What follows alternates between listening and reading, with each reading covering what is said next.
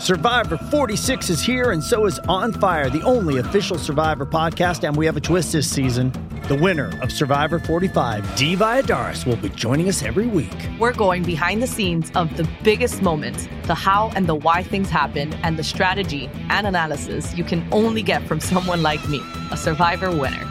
Listen to On Fire, the official Survivor podcast, wherever you get your podcast.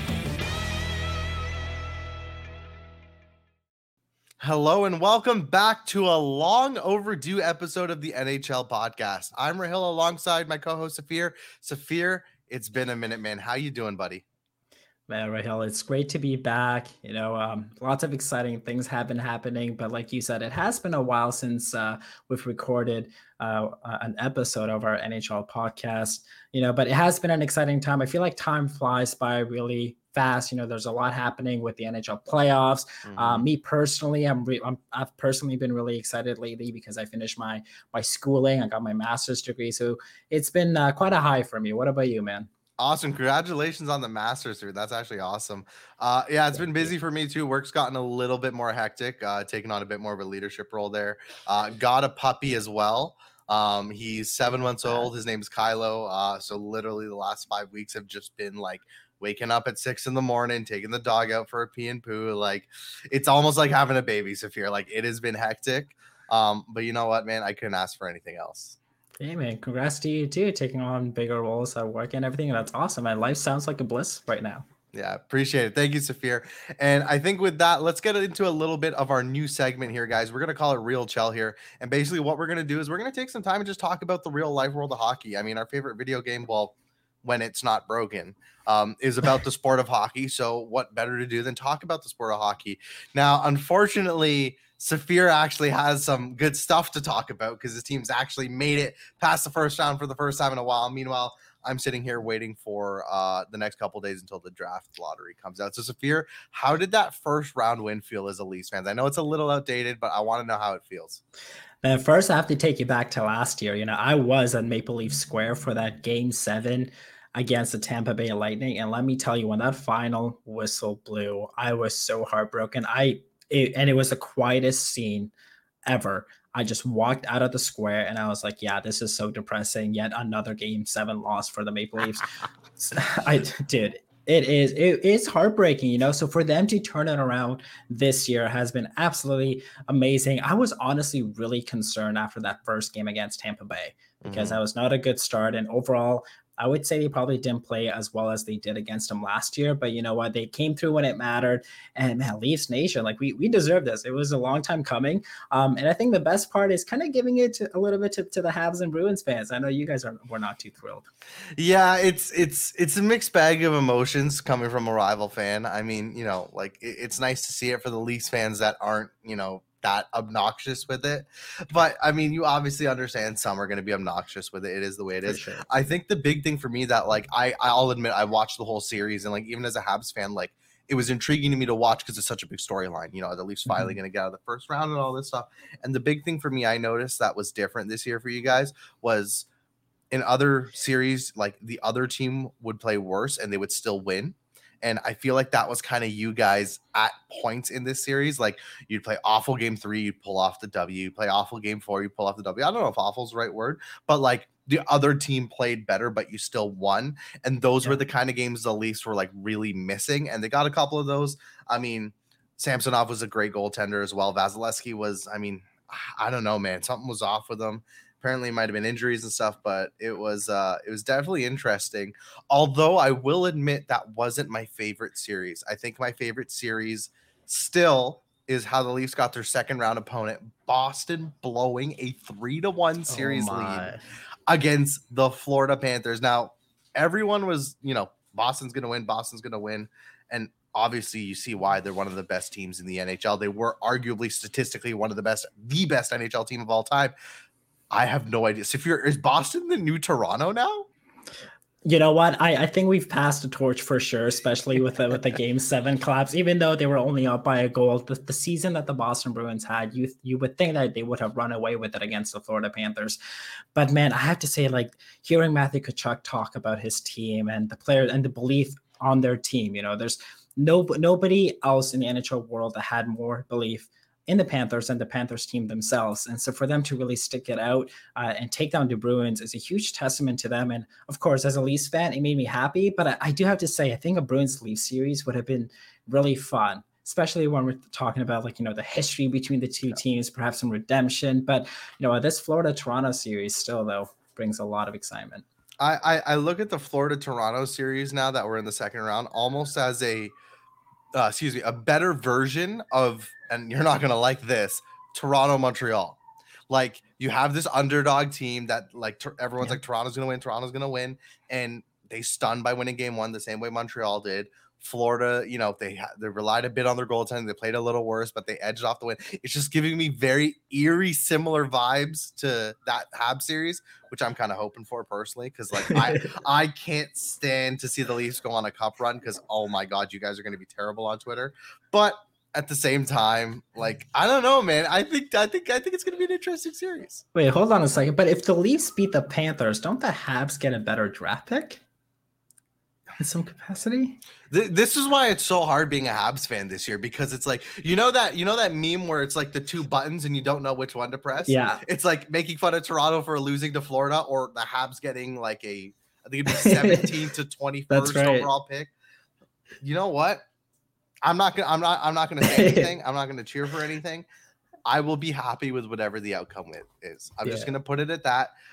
Hey, if Montreal get picks fifth overall, Florida gets knocked out, and we combine those two picks and pick top three. That's hey, thanks, Leafs. I, I will yeah. personally, I will say it here on the podcast.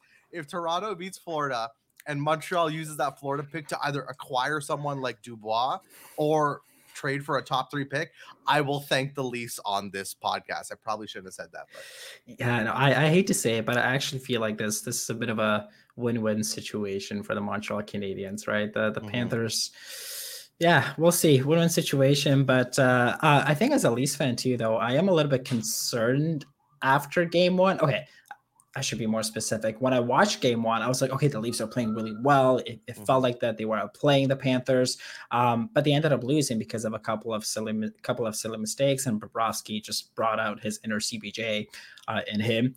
And yet, after the game, I was calm, collected. I was like, hey, you know what? It's fine. The Leafs played well. I just feel like that that's a dangerous feeling as well. Because next thing you know, if things turn real sour, the Leafs could easily be down two nothing in the series, and then it's just really hard to come back. Yeah, that's I mean, you know, as good as the Leafs are, being down two nothing in any series is going to be tough. Um, but that being said, let's end off on a bit of a uh, a predictor note here, Safir. So we obviously have Toronto, Florida. The other Eastern matchup is obviously Carolina, New Jersey. And then we have uh, Dallas and Seattle and Edmonton and Vegas. Safir, who's coming out of each of those series? You know what? Seattle has been so impressive as an expansion team. They took down the defending Stanley Cup champs in the Colorado Avalanche. So I, I feel like they're going to continue with uh, riding that high against the Dallas Stars. They took game one. Um, Carolina or Vegas, Edmonton, actually I can. I actually think Edmonton's going to end up taking it in Game 7 mm-hmm. Um, I feel like it's time that we get a. Most people might disagree with me, but a Stanley Cup Finals between the Oilers and the Leafs. That's the best case scenario. And naturally, of course, I'm going to say the Leafs are going to beat the Panthers. Um, and then Carolina, New Jersey. I know New Jersey's a young team, but they are a really good team. Um, I feel like more people might say Carolina might win, but I don't know. I feel like New Jersey, man, like lots of young talent, not a lot of mm-hmm. experience, but I wouldn't be surprised if they overcome the Hurricanes eventually. Yeah, it. I, I think those are all fairly like under you know reasonable picks. I that's boring. I'm going off the board here, Safir. so I, I will go I'll go with the statistical safe side with the Toronto series. I do think Toronto ends up winning that one. Probably just you know they, they just my my whole thing I've said is like once they get past that hump of the first round, they're they're a good team. They're a playoff team that could win and I think they can finally do that. Carolina, New Jersey, I, you know, some people are going to be like, "Oh, you're just a bitter Habs fan because the Kotkaniemi thing or whatever." It's it doesn't have to do with that. I think New Jersey has proven last series that they can come from behind a little bit because they weren't down that much, but like games one and two, they were awful mm-hmm. against the Rangers, yeah. and then they just tore it up. I think they're going to do that again. So I'm going to go with the, I'm going to go with the Devils. Out west, I'm I, I think I'm going to go. I would love I'm just gonna I'm just gonna say this. I would love for an expansion like conference finals between Vegas and see how cool would that be? That man? would actually be really cool. That would be pretty sick. However, I'm gonna go with the Oilers because you you can't bet against Connor McDavid, man. Like you yeah. just statistically can't. And then I'm gonna go with Dallas. And the only reason why I'm going with Dallas is two words: Jake Oettinger. I have his Young Guns card. I want him to do good so I can, you know, have a good card. But I, I think like last year or it was two years ago, we saw how good he was in that uh, Calgary Flame series. I think it was last year, actually, wasn't it? Yeah, it was. Um, yeah. I, I, have a feeling he turns it on. He makes the series interesting, and I just, uh, man, like Seattle's good, but I think at some point they're out, they're missing their two, their top two offensive players. Um, McCann's out, obviously. Um, that's a big part. I, mm-hmm. I I don't know, man. I I just I have a feeling Dallas is going to kind of surprise some people. You know, we've we've seen goaltender steal series before in the NHL uh, Stanley Cup playoffs, and if we had to pick one for the teams remaining, it's definitely Jake Oettinger and the Dallas Stars. But we'll see. Absolutely agree. You know a thing or two about teams or goalie stealing series, eh? Don't remind me, please. Not hey, the time, hey, buddy. you're out of the first round. It doesn't bother you as much anymore, but I still have to bug That's you true. about it. Of course you did. uh, well, hey, Rahil, you know, the NHL esports world is taking a huge momentum forward into this weekend. You've got the mm-hmm. NHL 23 European Championship taking place in a shopping center, the Northern Shopping Center in Gothenburg, Sweden.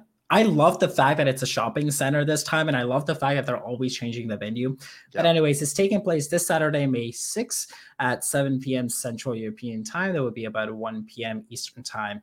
Excitement or what? I'm I'm super excited. First off, the shopping mall thing is absolutely awesome. I could just I know for a fact there's gonna be some kids walking by and they're gonna stop and they're just gonna be like, that's yeah. that's Chel. That's Chel. What's going on? I know the game's not in a good state right now, but the still excitement of seeing, you know, a video game about hockey being played in a public place is pretty cool. And I think that kind of is gonna be awesome. One other thing I'm gonna note a little bit as well. Um, I'm gonna give a bit of a shout out to the National Hockey League here because last year I said it on the podcast. I know other people said it. Um, there wasn't that much communication about, you know, obviously like the format and stuff was there, but like how things were going. No one knew who was there. No one knew all this stuff unless you watched the streams or knew someone who watched the streams. Now uh, massive shout out to Julie uh, Julie Young, uh, I believe her name is. I believe she's uh, like a senior media person at the mm-hmm. National Hockey League.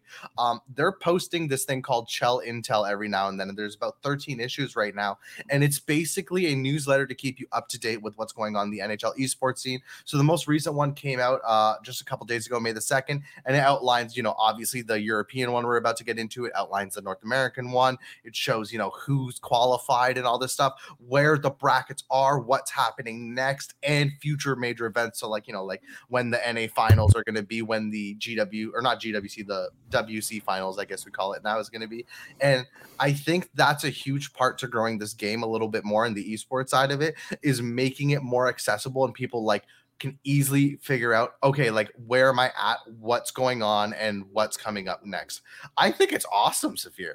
No, absolutely, man. And even if uh, shout out to DreamHacks as well, when you go on the Battlefy website, um, everything is just streamlined. You know, mm-hmm. they've got the calendar, and we've known about the dates months in advance, unlike perhaps previous years where we had to uh, wait pretty much to the last minute. So, shout out to everybody working on this event, and um, you know, it's awesome that they're also taking our feedback too. You know, last mm-hmm. year's event for the European Championship was, uh, I think it was at a closed venue space, right? So the fact yeah. that this one's taking place at a shopping center, to me, it sounds like it's going to be open to the public as you suggest as you said people will be walking by so it's really awesome it's great for exposure and if montreal was any indication last year you definitely want to have as much people attend this event as possible it's just great all around I totally agree. And you know what? I know what last year I was super high on like, you know, it's in Montreal, the Canadian cities are good. Nashville is going to be a fun spot for this event, guys. It's around June 27th, I believe. Listen, I went to Nashville last year for my previous job. Nashville is a fun city to be in. It is going to be electric. The draft's going to be around there. So you, I don't believe it's close. I, I believe it's a couple days before the mm. draft. Mm. But that being said, you still have that buzz. You still have that hockey hype and excitement. And Nashville is just going to be a fun city, man. I mean, I hope Safir. I think I speak for both of us. Like, you know, we're gonna, you know, see if we can obviously get down there and stuff because, uh, man, to be to be on ground zero and all that stuff's going on, especially coming after last year, it, it's going to be something special. Yeah, man. And for me, you know, as, as passionate for both of us, really as passionate hockey fans, it is one of the most memorable kind of experiences you can have, regardless if you're a player or a viewer or a media reporter or whatever you do. Uh, it's just such an amazing moment, you know, bridging the IRL NHL product with the gaming side of things. It's just uh, amazing all around. And yeah, hopefully we'll be able to go and it's, it's going to be a great time. Absolutely. Also, before we move on, shout out to the Nashville Predators because they actually still follow me on Twitter. So massive dub, massive dub there. Last time I went last year, they hooked me up with some That's really nice tickets. So uh, they're uh, if there's a second team I had to cheer for, I think it'd be Nashville. That's fair. I'll accept that one. so listen, Safir, let's talk about this European finals we have going on. Let's talk about obviously, you know, the four contenders we have. We obviously have Eki. Everyone knows Eki. He's the reigning champion. Um, competed against Regs in the unofficial world championship we had in December. Uh, we also have X Burns, who is Han Solino. I always butcher that, even though I'm a FIFA fan. Um, we have uh, Nikki Dangles, and then we have uh, Tembinen. So out of those four, Safir, um, we obviously have a bit of background that you can give on all of them. I'm Yeah. I, like I'm not that in tune with all four of them except Eki. I've met him once. Great guy, super nice. But there is an underlying storyline kind of building between Eki and X Burns. Tell us more about this, man. Yeah, so I gotta say, so X Burns, aka Hanselino, has been around the NHL competitive scene for more than a decade now. And in fact, when I first started back in NHL 13, you wouldn't hear much about the European players, but Hansu is one of those guys that everybody knew. That's how decorated and recognized Hanselino is. Um, if I'm not mistaken, uh, he probably started playing com- the game competitively competitively before Eki, and these two players have went at each other competitively for years too. Um, and it was so it was really interesting this year. They both played on old gen consoles. Um, they had both qualified for the LAN event, and then they played each other in the seedings. Hansu actually beat him in game three. And despite how that series went, Eki believes that Nikki Dangles is probably going to be the toughest competition on LAN. Any sort of indication as to why that might be the case, Rahil? Listen, you know what? I obviously, I mean, Nikki Dangles is, you know, he's obviously a younger guy here. I mean, he's 19 years old. Shout out to him for his favorite player being Connor McDavid, by the way. Awesome choice. Um, you know, he's a bit of a younger guy and stuff too. And I think the thing that is like I'm just intrigued about, he obviously was there in 2021. Um, Nikki Dangles, that is, but like Eki's won four out of the last five years. And you know, more often than not, it's been with Burns or Hanzulino in it. That's right. And I don't know if he's trying to play mind games here. I don't know if he's just like being honest and just playing the safe option. For me, again, I'm not a pro player, so if you could give some insight on this. I I don't know if I'd say who my toughest opponent is because you're kind of giving everyone else a little bit more fuel. Especially with this year's game, right? Like it is really hard to predict. Um, so Nikki Dangles is just one of those players who's always been like at a very high elite level, but hasn't been able to really come through in the GWC in past years and the World Championships, um, partly because of inexperience at the time and perhaps some nerves getting to him. But I remember um, hearing Eki's words or talking to him directly actually a few months ago. He said that mechanically speaking, and in terms of overall game skill for NHL 23, Nikki might be the best player. And those are really high praise words for Nikki Dangles. And it is also interesting thinking about Hanselino because from what we can observe, Hanselino and Eki are very they're they're very close, very close Mhm. friends. Um, so perhaps this is Eki being objective, but at the same time, yeah, you know, Hanselino now has uh, more purpose, you know, to prove his doubters wrong, perhaps even. Because yeah, if if people had to pick the two favorites to win the European Championship, it's probably Eki and Nikki Dangles. Exactly. And and I think the thing that I'm really excited about with all four of these guys is they all most most of them have like proven they can like mostly beat one another. I mean, obviously Burns has beaten Eki. Obviously, uh Nikki and Eki have been close together. But let's not forget Teppen in here. I mean, he also beat Nikki too. So I mean, we don't have a chart to draw or anything, but it's almost like he beat him, but he beat him, but he beat him. So is he really better than all of them? And I mean, it wasn't in like this boring round. It was in game five overtime of the Finnish championship Safir.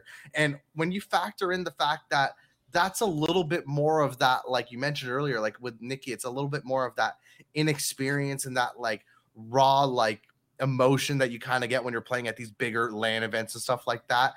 Do you think Teppinen can even make some or Tempinen can even make some noise here? Because man, I don't know if you're asking me to pick between the four of them. Like I know Eki and, and Nikki are the best two. I don't know if I can pick Safir. Oh man, shout out again to the Chel Intel report. Um, they got in touch with Teppanen, and it seems like Teppanen is one of those calm, collected players who doesn't or at least tries not to let the pressure to get to him. So if those things are true, then I I wouldn't be surprised if Teppanen comes out on top. You mentioned that he defeated Nikki Dangles in Game Five overtime of the Finnish mm-hmm. Championship, mm-hmm. uh, which is a separate tournament of its own. He's actually going to be competing at the finals event for the Finnish Championship next weekend. Um, he also defeated Nikki Dangles in Game Three of the uh, the finals for his bracket for for this particular tournament too. So um, it's it's interesting because yeah, we talk about Eki and Nikki Dangles as being the favorites, but you have a guy coming uh, out of the radar, this Teppanen guy who's always been good, but not haven't heard him be this good at this level. So for him to make that showing and to be the reserved person and player that he is is definitely an advantage here. But I, I think experience will play a role too, though. Yeah, and I think we've kind of we've kind of come to see that, uh, especially with like last year like you know obviously Grant and Regs were back at it again and and they've been doing it for so long the experience at being at a LAN event hearing people it, it, doesn't affect them and you know someone who's a little bit newer is going to get affected yeah. by being I know again the venue awesome but like being in a shopping mall playing for like the championship with just random people walking by. There's going to be people doing their groceries and just like randomly shopping and stuff. That's going to be interesting. And I think one other thing I want to mention that I'm really excited about these these finals on Saturday at 1 p.m. By the way, make sure you guys watch. Um, is the fact that when we had uh, the sports gamer GG stuff going on with the 6v6, when the the finals were going on, it was all NA EU banter. Oh, EU does this, NA does that. And some of it got a little out of hand, but a lot of it was just really good, fun chirping, going at each other, representing their region and stuff like that. And obviously, Entourage ended up winning that one. But I, I think it's going to be really interesting to see how these four play out here. And then from there, the obvious conclusion is going to go to okay, well, a couple weeks after that, we're going to have the NA ones going on. We got to see how they play, and then eventually it's going to be like, well, hey, NA versus EU again. I don't know, Safir. The NA EU events always fire me up. You know, I'm as as a person living in NA, I am a little bit worried for the NA region because, like you, like Regs, Gren, and Polks, they are all eliminated this year. The NA field is left wide open. It is so hard to predict how the World Championship Finals will will go down in Nashville. Um, I think the Europe side can feel a little bit more at ease knowing that Eki, who has been really the only guy who has been able to stand up to the NA players, uh-huh. is still alive in this tournament. And combine that with experience, I I do give the advantage to the European side right now. But like you said, given with what happened with with the Sixes tournament hosted by Sports Gamer and the interaction that we saw in the community, even thinking back to both the the Bolts Chel Challenge mm-hmm. last year when Polks won, um, and and and this year as well. There's there's so much drama and it's all so exciting.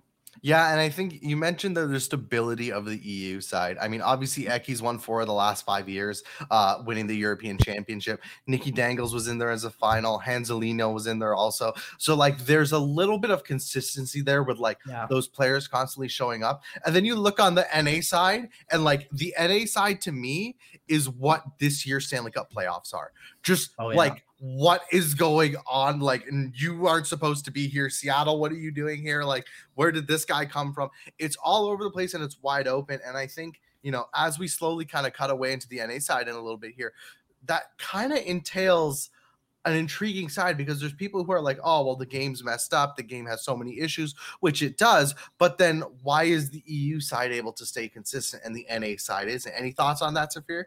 You know, that's such a great question. I I honestly wonder if part of the reason is because the skill gap is smaller in the NA side of things, and mm-hmm. couple that with the randomness that goes on in the game when it comes to like bounces mm-hmm. and momentum, then it really does become like the IRL NHL playoffs where mm-hmm. literally anything can happen and it's really hard to predict. I mean, Jost defeated Junior Pence in game three to qualify for the NA LAN, but mm. easily if the bounces had gone Junior Pence's way, because Junior Pence loves to throw the puck on that, we could be seeing Junior Pence on that. Um, with the Sky and Boily series that took down Sky this one this one's a tough pill to swallow, but Boily was up three to two in the final minutes. Sky ties the game and then takes the lead with 0.5 seconds to go in game three, a heartbreaker. So it's like marginal errors, marginal yep. differences between these players, and and that's the difference. Even Grant, he lost to Cad in game three. It was a high scoring game. Mm-hmm. Um, so coupled with the skill gap and the randomness in this game, this is what we have, and I'm so intrigued to see what goes down.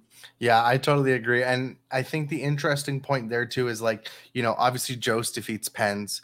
Cad defeats Gren. We have Duncan who defeats Sasho, and then Sky, obviously, and Boily, that epic thriller there. But like out of those eight names, Jost, Pens, Gren. That's that's three. Whereas if you look on the EU side, the right. four that came out arguably have all been around in the scene a little bit more too. So even out of the like you know, we have to obviously see what happens in the NA side, but there's a possibility that this NA side is just going to be like uh, like Indians, like it could be two people who've like haven't won in a while, who haven't appeared in a while, and you could be going up against Eki and Nikki who have just been like who have been there. And you know what? I, I think of somebody like Jose, right? So Jose, he is the only. This is interesting, by the way. Jose is the only player from the Montreal LAN event to make it to this year's LAN. So the seven of the 8 mm-hmm. players have not made it this far this year. Really, really telling about how this tournament has been going. Mm-hmm. But I want to focus on Jose because he's so interesting. Last summer, um, granted, he had to switch over and play on PlayStation, not his main console. Mm-hmm. Regs pretty much dominated that series, and he took him down on LAN on stage. I know Jose was also nervous, but this year Jose took down Regs in two games, right? Yeah. Um, and so Jose was completely determined. But now to your point as well, well, how does a LAN factor come in? Mm-hmm. I have a sense that his, he has a lot more confidence this year, but the experience to be at the literally final stage is not quite there compared to Eki, who has been there on the final stage several times. Really interesting. It's hard to tell what happens. I feel like the edge is towards the European side with, with everything considered, but who mm-hmm. knows? Yeah, I think I'd give my edge to the EU side a little bit too, even as you know, a little bit of a bias towards the NA side, of course. um, and just to recap, Safir, let's let our viewers uh, and listeners know. So we have the EU finals going on this Saturday. Um, I believe it's two weeks or a week from this Saturday is the NA finals. I believe that's May 20th. And then right. after that, how does the World Championship go out? Yeah. So, from my understanding, two players, two of the four players from each of the regions will be making it to the final. So, two players from Europe, two players from North America, uh, where they will be competing there on uh, uh, on a LAN event to determine who becomes a world championship. And I'm, I'm so glad that we have the world championship component back because we've been asking for it um, forever. Uh, you know, I, I feel like it, it is easier to predict who's going to come out of the European side, as we talked about Nikki and, and Eki. From the NA side, it's a lot more difficult. It's you know, with open. Jose, it's it's wide open. Hey man, like I don't know if you you probably saw, but like every few months with with an expert panel, I do uh, like a top fifteen. Uh, Sky was number fourteen. Dunk Duncan was somewhere in the eight to twelve spots. So these are players that were ranked lower than where they are right now at this stage of the tournament. So it's it's, it's so hard to predict. I don't know how that's going to go down, but Yes, and, and it's going to be interesting too because I think obviously first off, like with the World Championship, we now have an EU NA like LAN going on, which I am hyped for, Safir. Because when I was down in uh when I was in New York for the Phase event, they obviously had Gren and Eki face or uh, Regs and Eki face off. Sorry, yeah. and that was fun. But now you have it in an actual like LAN setting where the actual stuff's going on. That's going to be super intense. But do we think there's a changing of the guard going on on the NA side, or is it too early to say that? You know what? I remember at the start of the year when the game first came out, you had asked me who's going to be number one in any at the end at the end of the year, and I was like, my money's still on Regs because you can't be number one until you take him down. Yeah. But this is this is the one year where I think the field will change completely. And I think we're still left with a lot of surprises to take place in this tournament. Mm-hmm. Like, for example, Cad is somebody who barely plays 1v1. Like, he literally does not play 1v1. He's mostly a sixes guy, recently playing more Call of Duty.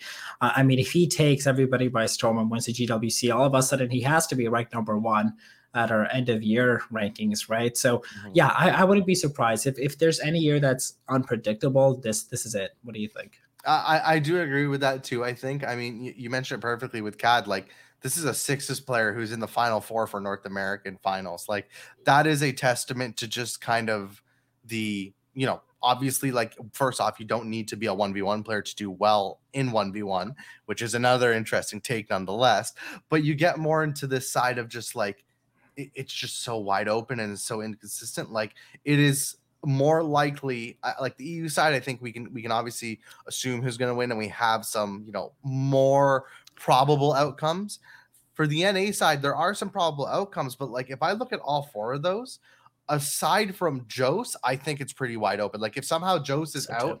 I'm just like any of those three. I'm just like I have no idea. I can't. I, I can't. It's almost like a three way coin flip for me. Yeah, no, I absolutely agree. I think a, a very interesting series I would like to watch is Duncan and Sky. I know that they uh they're not the, the biggest fans of each other. I think that that would be a very heated series, and we know that Duncan can get animated when playing in these big games. So I would love to see that series, especially if it determines who moves on to the to the World Finals in on- in June. I think that'll be a good one for sure. I'm looking forward to that one. And then, you know, obviously Safir, it's it's safe to say this year we have a a, a, a more variety. It's it, there's some less repetitiveness compared to last year. So for these players who are going to be going into this major event, whether they're on the EU side, whether they're on the NA side, whether they advance or not, um, what advice would you give to these players? I mean, obviously you you we both experienced a LAN event. What would you say to them um, to like help them prepare, get them set for you know playing in person?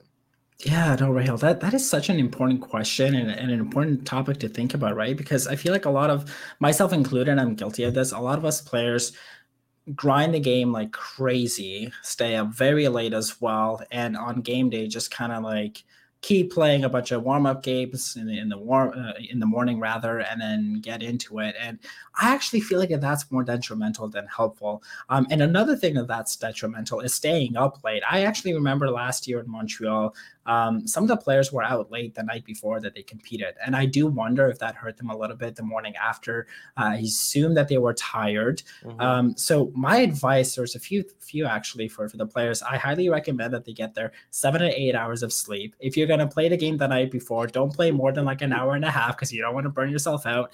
And if you drink coffee and coffee is helpful, know that that it's gonna raise your anxiety level. So perhaps have that caffeine and that coffee at least an hour and a half before game time. So that way your hands are not literally shaking when you're Mhm. playing. And so at least that way your energy is still going to be pretty pretty well balanced, uh, and hopefully you'll be able to play your best. Yeah, I totally agree with all that. I think, um, yeah, the the staying up late, I, I can testify. There there are a couple guys in Montreal that stayed up pretty late before. Um, the the sleeping one and that kind of stuff. It's interesting you say that because, like, you think about how an NHL player or a professional athlete sets their day. They obviously have game day practice, but then what do they do after that? They don't play hockey. They go home, That's they sleep, they eat, they relax, and then they come prepared for the game a couple hours before.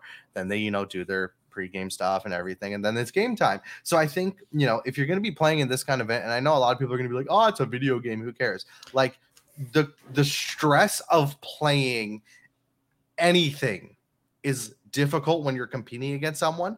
When you put fans or spectators or other people in the room who are going to be reacting when you screw up, who are going to be cheering when the other guy does something to beat you, that is a stressful and like mentally stimulating environment. Like I don't Yeah. care how good you are. I know Regs is one of the, arguably the best player in the world, so I know obviously this series out, but like I'm I'm Reg feels it. If Regs is feeling it, everyone else is feeling it and you need to learn and I think this is going to be a big thing for like this is where it comes with experience. You need to learn how to channel that uh, energy. There's some people who can, there's some people who can't. You think about people in like actual sports, like one one guy I always talk about um who I hate in baseball is uh or Udor, or not his name, Udor, uh, Odor. Like the, uh, remember he used to play for the Rangers. Um, he got into all that stuff with Bautista. I remember it specifically. It was 2015 or 2016. I can't remember what year was the last year. The Jays were pretty far in. It was game three. And if the Jays won, they moved on. And they were up like four to two. And everyone, like bottom, top of the eighth, they're booing him as he's up to bat.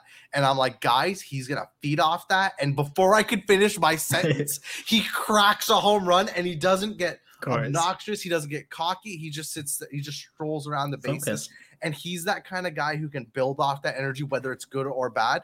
I think of someone like I know he's not in it, but like Gren, for example, last year, I, I remember talking to him after his his LAN stuff, and he was like, "Yeah, when I when I heard everyone else cheering for the other guy scoring."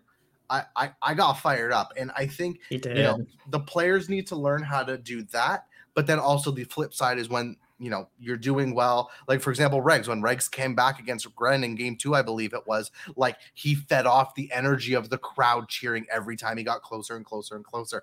I don't know about you, Safir. I mean, all your stuff's great, but I think that is like one of the most critical elements when it comes to any LAN event.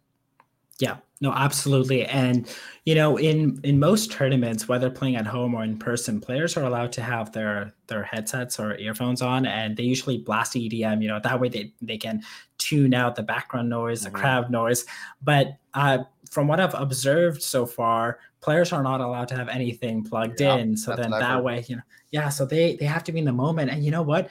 Especially for the NA players because they have a couple of more weeks to prepare I would practice playing the game without any music playing in your ears, yeah. you know, especially when you're playing EDMs. For some players, it actually helps them play better, myself included. Mm-hmm. Um, so they've got to practice that because, like you said, at that point, it's not just the, the fact that you don't have music, but now you've also got the distractions, which includes crowd responses. Exactly. And I think the perfect way to emulate that is like you think about like NHL teams, you know, in real Chel or real life, we'll call it, when when it's close to a big game whether it's yeah. regular season or playoffs, they they'll do like uh, you know, there's real game practices. Like there's that real game like effort you put in. You got to do that once in a while. Otherwise, if you're just focusing, you know, in one element and then that element gets taken away from you, you're going to be at a complete disadvantage because you don't feel comfortable.